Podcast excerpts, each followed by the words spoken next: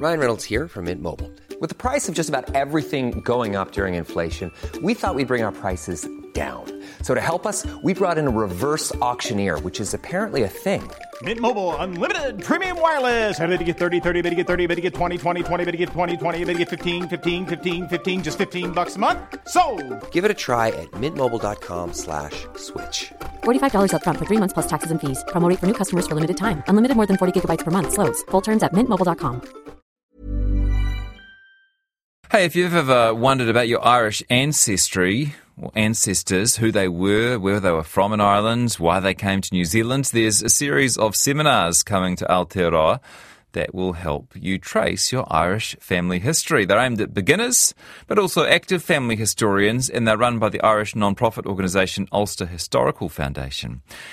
That organisation is sending staff out from Belfast to Australia and New Zealand in February and March to run the sessions. And Fintan Mullan is one of the people presenting the seminars. He's just arrived in Australia. Hi, Fintan. Hi there, how are you? Nice to talk to you. Welcome to this part of the world. Have you been down this way before? We have, but a good few years ago it was 2017 since we were last here, so a lot of water has gone under the bridge since then, hasn't it? Yeah. Tell me about the uh, the tour. What what are your plans here? Well, we are undertaking a three and a half week tour covering uh, city dates in Australia and New Zealand, and um, we travelling around. We'll do full day seminars, so it's pretty full on stuff. You know, we get we're giving out lots of information, talking about a different range of topics in each location. So our hosts um, they decide what they want us to speak on in relation to Irish family history, and then we deliver the presentations to those attending. So um, the idea is to impart as much knowledge as we can um, with the audience so they can go and start to try and trace their family history or further their family history research with maybe new ideas, new research resources that have come online, or some t- uh, uh, tricks of the trade that we know uh, from our work back in Belfast. Well, asking as a Mulligan who knows nothing about his Irish heritage, where do you start? Where's a good place to start? Well, obviously your parents and grandparents is the most obvious place, which is sounds kind of obvious, but it is. Um, if you can do as much background through your family to get the point of the immigrant, so you know, for Australia, New Zealand, did he come in 1790 or 1801, for example, as a convict, or did he come much later, say settling in say New, New Zealand in the 1840s or 50s or later still? So getting an idea of the place and time when they left is key as well, because that then will dictate which sources you can use in Ireland. So if you have an ancestor who left, say, in the early 20th century as a relatively new immigrant, came out, say, before the First World War, so the 1911 and the 1901 census back in Ireland would maybe be a good starting point to try and find them. Um, if they came, say, in the 1840s or 50s, well, there might be a, a source from the middle of the 19th century, like Griffith Valuation or the tithe books, which is a land valuation from the 1820s and 30s. So that might be the starting point. But sometimes just the name itself. Now, your case, Mulligan's not an easy name because it's a very common name like mine, but some names are very specific to certain locations in Ireland, so that can be a massive clue if you have a relatively unusual first name or surname. But also, if the family preserved and passed down through the generations rather unusual first names, they can be wonderful clues as well. So there's all little ticks tricks to, to, to use. But starting with the family is a great, as good a place as any to start to get a fix on when the immigrant came and so that sort of grounds you in the records back in Ireland that you would like to use. And do you see people start to get excited, passionate, interested once they find a few things out about their ancestors? Oh yeah, I mean the, the sense of connection that people feel is quite extraordinary. Our organisation has been doing this since 1957. Obviously not Gillian and me personally, but uh, we've been at this a long time. We bring groups to Ireland to come and research their ancestors for themselves, and that's part of our trip. We're going to New Zealand to speak to people in North and South Island to encourage them to come, and others have been before at our events back in Belfast.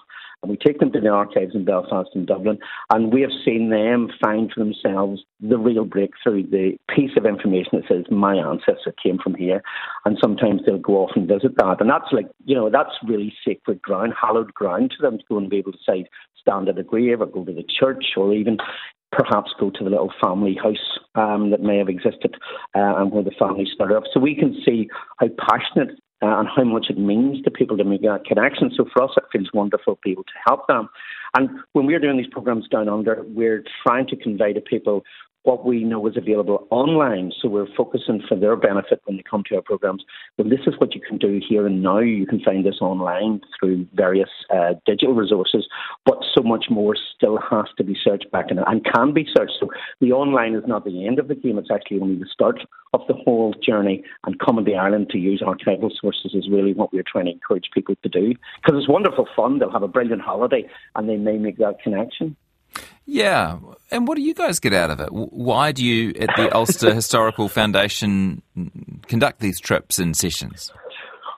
Well, we were established in 1956 as part of the archive in Northern Ireland, which is called the Public Record Office of Northern Ireland, as a sort of research wing. And we operated uh, under that auspices for about 30 years and then became separate as a separate independent standalone charity. So we exist to help to act like a bridge to the diaspora. So we were established to try and uh, provide a means for the Irish overseas, uh, irrespective of how long ago that they left, their ancestors left, irrespective of how small the connection is, to try and give them an opportunity to reconnect with Ireland through their family history research. So that was why we were set up, and we do that through these trips, through our research in Ireland, through publishing guides to how to. And what we get out of it is that sense of pride and satisfaction that we are helping the diaspora all around the world to reconnect with the island of Ireland. And it can be seen in many ways. Like we help support the tourism trade by bringing visitors to Belfast or Dublin to, or even into the localities uh, across rural Ireland to, to stay. We offer, if you like, a soft sell why uh, Northern Ireland might be a, an interesting place for somebody to come, perhaps not just for holiday, but maybe considering setting up a business. And while we can't claim any recent events, certainly in our past in the 1970s in Northern Ireland, Belfast looked a very bleak place. Sometimes the decision to relocate a business or establish a business for an international firm was won out because of a family connection with Ulster uh, that the person perceived to be, well, yeah, I'll, I'll set up my company here rather than there.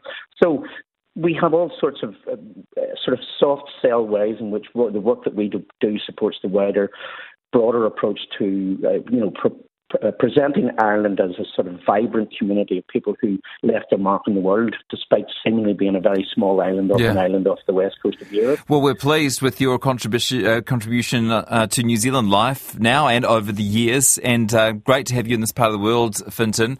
Uh, we've got some details of the tour on our website, uh, and nice to talk to you today. Can I just before we just could I just give a shout out to all the good folk in New Zealand because this tour would not have happened without the Irish Interest Group, Geraldine O'Reilly, uh, Maggie Gaffney, and all the good folks on the Irish Interest Group in North Island and Lower North Island. They're the ones who really made this tour happen. So we're so looking forward to getting down to New Zealand in a couple of weeks' time. Good stuff. Great to talk to you. Thank you. Thanks very much. Okay, bye. I'm Nick Friedman. I'm Lee Alec Murray. And I'm Leah President. And this is Crunchyroll Presents The Anime Effect. We are a new show breaking down the anime news, views, and shows you care about each and every week. I can't think of a better studio to yeah. bring something like this to life. And yeah, I agree. We're covering all the classics. If I don't know a lot about Godzilla, which I do, but I'm trying to pretend that I don't right Hold now. it in, hold on. And our current faves. And... Luffy must have his due. Tune in every week for the latest anime updates and possibly a few debates. Oof. I remember, what was that? say what you're going to say, and I'll circle back. You can listen to Crunchyroll Presents The Anime Effect every Friday wherever you get your podcasts, and watch full video episodes on Crunchyroll or the Crunchyroll YouTube channel.